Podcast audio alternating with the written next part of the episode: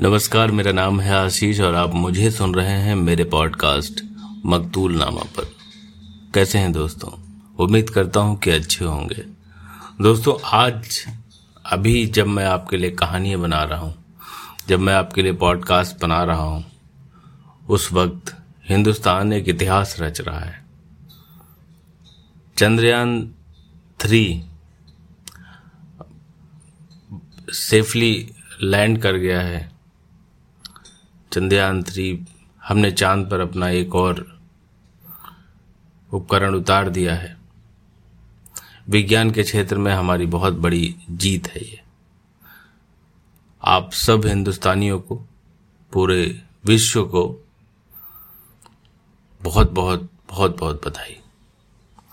दोस्तों, अब जब बात चाँद की चलती है तो हम हिंदुस्तानियों के लिए चाँद सिर्फ़ चाँद नहीं है चाँद से जुड़ी तमाम सारी भावनाएँ, तमाम सारे तमाम सारी उपमाएँ, तमाम नाम, तमाम किस्से, तमाम कहानियाँ, तमाम गज़लें, तमाम कविताएँ, चाँद हर जगह अपनी जगह बनाए हुए है।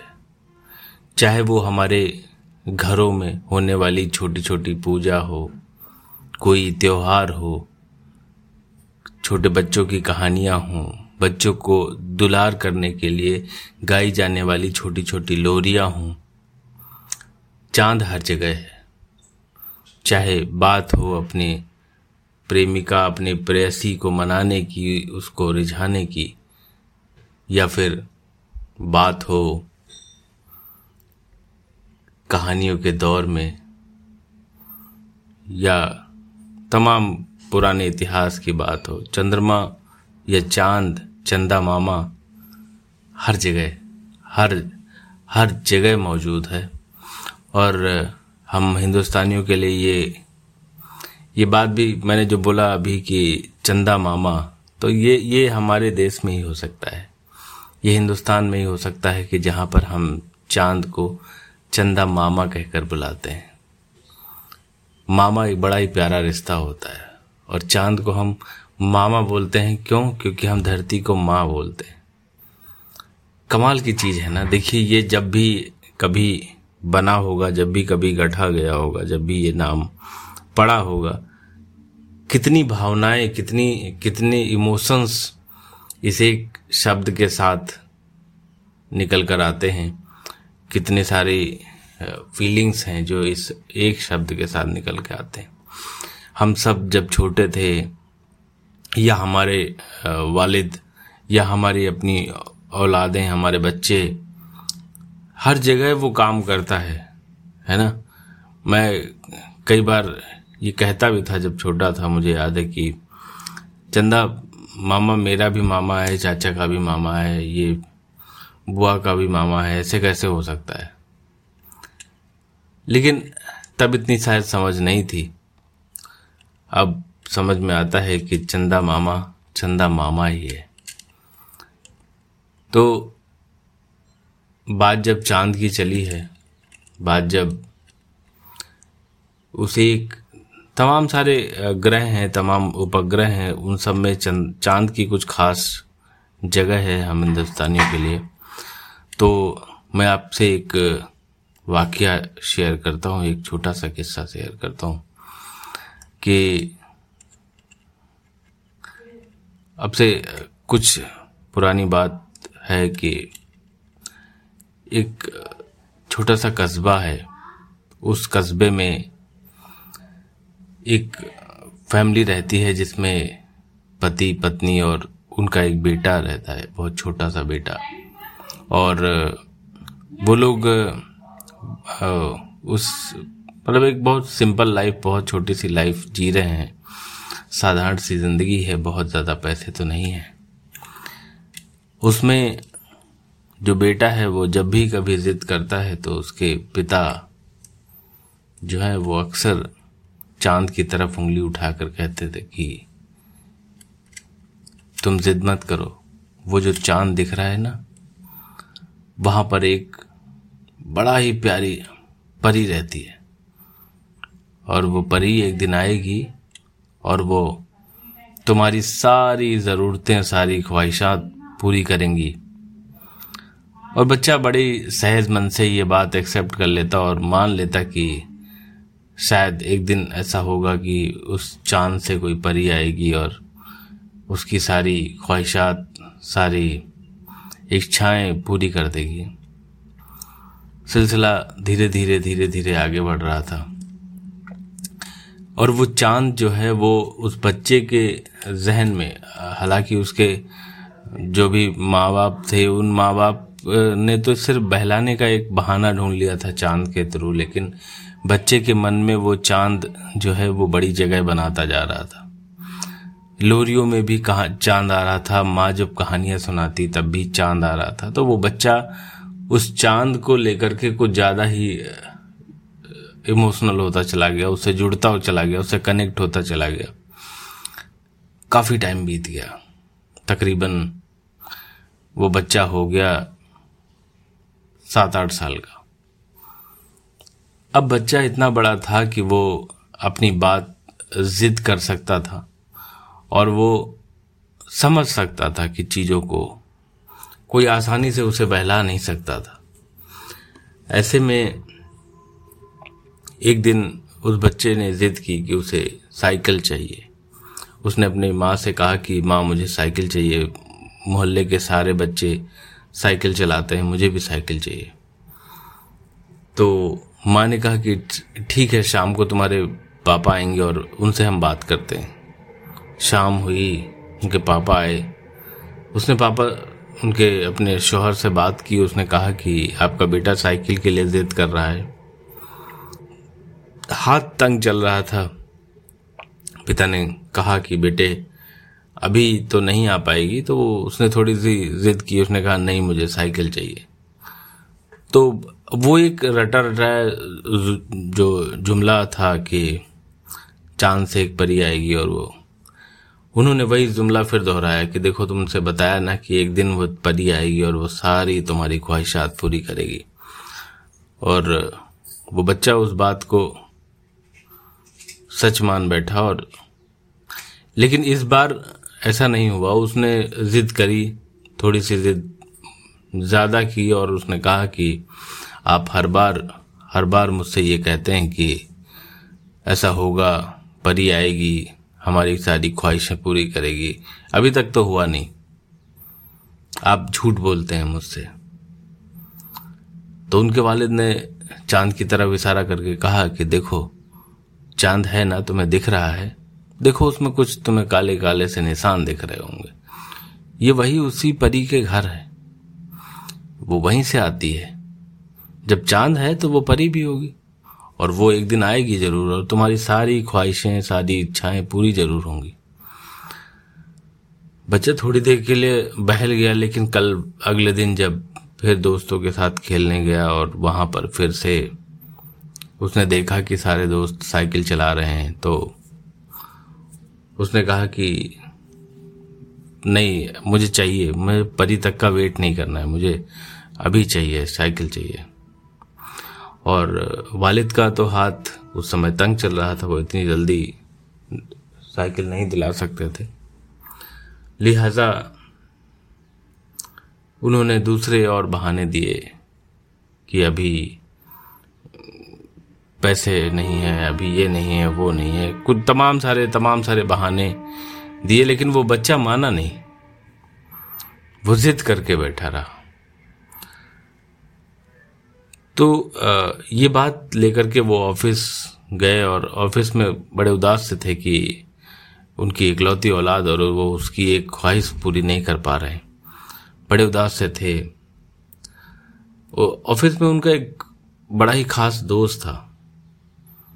उसने पूछा कि क्या हुआ मियाँ, आज काफ़ी उदास दिख रहे हैं। तो उसने बताया कि आज मेरे बेटे ने साइकिल की जिद की है और मैं उसे साइकिल नहीं दिला पा रहा हूँ।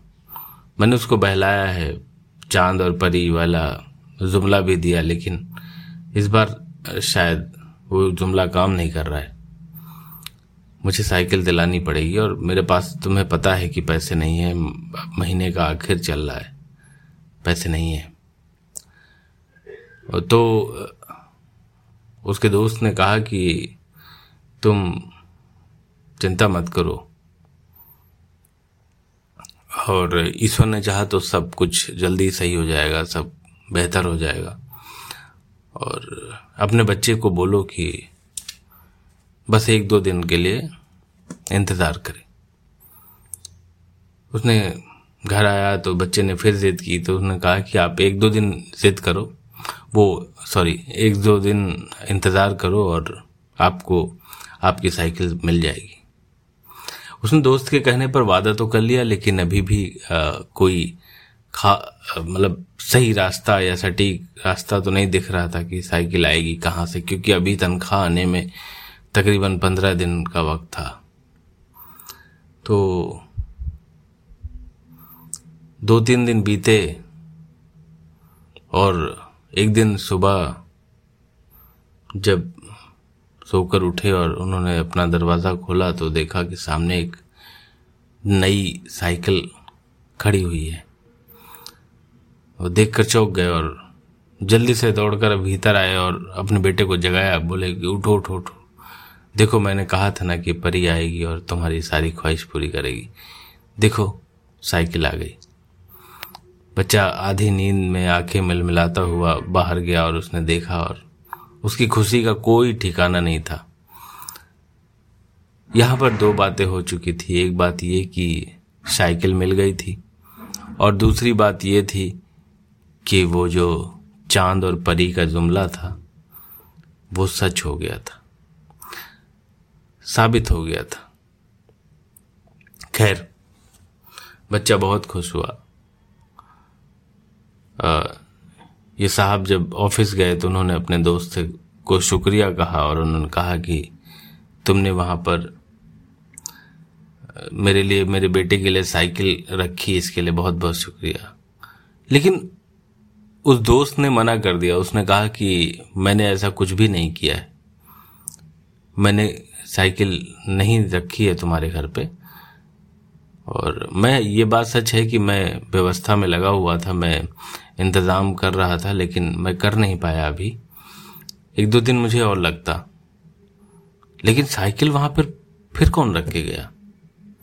ये बड़ा सवाल था।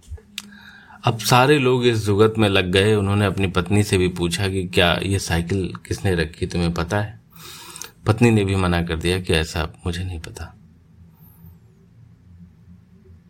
ये, अब ये बड़े कौतूहल का विषय था। अब ये बड़ा ही दिलचस्प वो बन चुका था कि ऐसा कैसे हो सकता है कि अगर हमारे किसी जानने वाले ने, किसी दोस्त ने, किसी अहबाब ने अगर नहीं रखा है तो फिर किसने रखा ये साइकिल? अब बड़ा सवाल बन रहा था। अब साइकिल, महज साइकिल नहीं रह गई थी, अब एक मुद्दा बन चुकी थी। धीरे धीरे ये बात घर से निकलकर मोहल्ले में फैल गई। मोहल्ले से आग, आसपास के और मोहल्लों में ये बात फैल गई और धीरे धीरे पूरे कस्बे में फैल गई कि फलां के घर में चाँद से कोई परी आई और उसने साइकिल रखी और वो चली गई।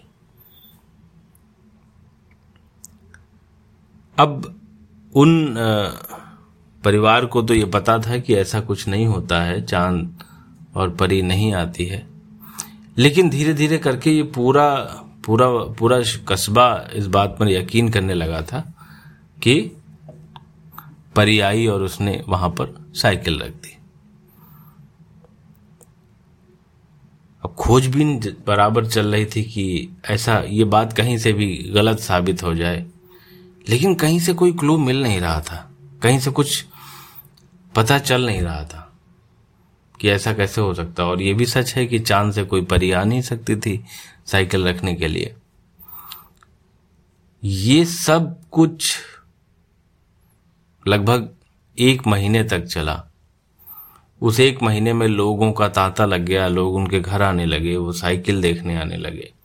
साइकिल साधारण सी थी, सिंपल किसी कंपास की कंपनी की थी, लेकिन हाँ वो कस्बे में किसी साइकिल की दुकान से खरीदी भी नहीं गई थी। ये बात भी सच थी। अभी बड़ा सवाल बनता जा रहा था। बहुत बड़ा सवाल बनता जा रहा था। कई दिन गुजर गए। जब महीने हो गए तो अचानक से एक दिन खबर आई कि उनके शहर में उन उसी कस्बे में एक बड़े ही नामचीन वैज्ञानिक रहते थे। उनका इंतकाल हो गया। अब वो जो साहब थे, वो एक बड़ी ही कंपनी, बड़ी सी कंपनी में काम करते थे, जहाँ पर सैटेलाइट्स वगैरह का काम होता था। और उनका काफ़ी नाम था, वो वहीं से रिटायर होकर आए और यहीं इसी कस्बे में रहते थे। तो सारी भीड़ उधर गई, चूँकि पूरे कस्बे, छोटा कस्बा था तो लोग, लगभग सब लोग जानते थे उन्हें। जब वहाँ बात पहुँची और उनको देखा गया, लोग गए वहाँ पर। जानने के लिए गए। तो उनके, उनकी जो धर्म पत्नी थी और उनका बेटा, उन्होंने उनके इंतकाल के मौके पर इस बात का खुलासा किया कि उस दिन जो साइकिल रखी गई थी, वो खुद वैज्ञानिक साहब ने, वो जो साइंटिस्ट थे, उन्होंने रखवाई थी। बड़ा ही अजीब लगा लोगों को सुनकर कि ऐसा क्यों किया उन्होंने। तो उन्होंने बताया कि ये रिटायर होने के बाद पास के एक स्कूल में यूँ ही पढ़ाने चले जाया करते थे, जहाँ पर वो बच्चा पढ़ने आता था। वहीं पर उन्हें पता चला कि साइकिल की जिद करके बैठा है और वहाँ पर ऐसा चाँद वाला ये जुमला चल रहा है। अब अगर वो जुड़े हुए थे इसरो से, वहाँ पर काम किया था शायद तो उन्हें वो वाक्य पता था कि जब पहली बार पहला सैटेलाइट लॉन्च हो रहा था तो उसके हिस्सों को, उसके उसके पार्ट्स को साइकिल पर ढो करके पहुँचाया गया था। चाँद तक पहुँचने के लिए साइकिल का सफ़र ज़रूरी था। और ये बात उनके जहन में, उनके दिल में इस कदर बैठी थी कि वो बच्चे की जिद और चाँद का जुमला सुन करके अपने आप को रोक नहीं पाए और उन्होंने एक साइकिल खरीद कर उस घर में पहुँचा दी थी। उन्होंने सबको मना भी किया था कि कोई कुछ बताए नहीं, क्योंकि चाँद से जुड़ी जितनी भी भावनाएँ हैं, जितने भी सेंटिमेंट्स हैं, वो बने रहने चाहिए। लेकिन उनके इंतकाल के बाद उनके बेटे और उनकी पत्नी ने इस राज का पर्दाफाश किया और पूरे शहर को, पूरे कस्बे को पता चला कि ये घटना यूँ हुई थी। चाँद से कोई परी नहीं आई थी। लेकिन चाँद तक जो जाते हैं, चाँद तक जो मुसाफिर पहुँचते हैं वो किसी फरिश्ते से कम नहीं होते। तो ये कहानी आपको कैसी लगी, आप मुझे बताइएगा। ये किस्सा आपको पसंद आया, ये मैंने जो भी आपसे शेयर किया, वो आपको कैसा लगा, आप मुझे बता सकते हैं। और हाँ ये कहानी काल्पनिक है, इसे किसी से जोड़ कर मत देखिएगा। ये मैंने सिर्फ़ आपको एंटरटेन करने के मकसद से बनाई। उम्मीद करता हूँ कि आपको पसंद आई होगी। अगर पसंद आई है तो आप प्लीज़ शेयर कीजिए अपने दोस्तों से, अपने खास अपने रिश्तेदारों से। और आप मुझे फॉलो करिए मेरे इंस्टाग्राम हैंडल पर मकतूल नामा अपना ख्याल रखिएगा।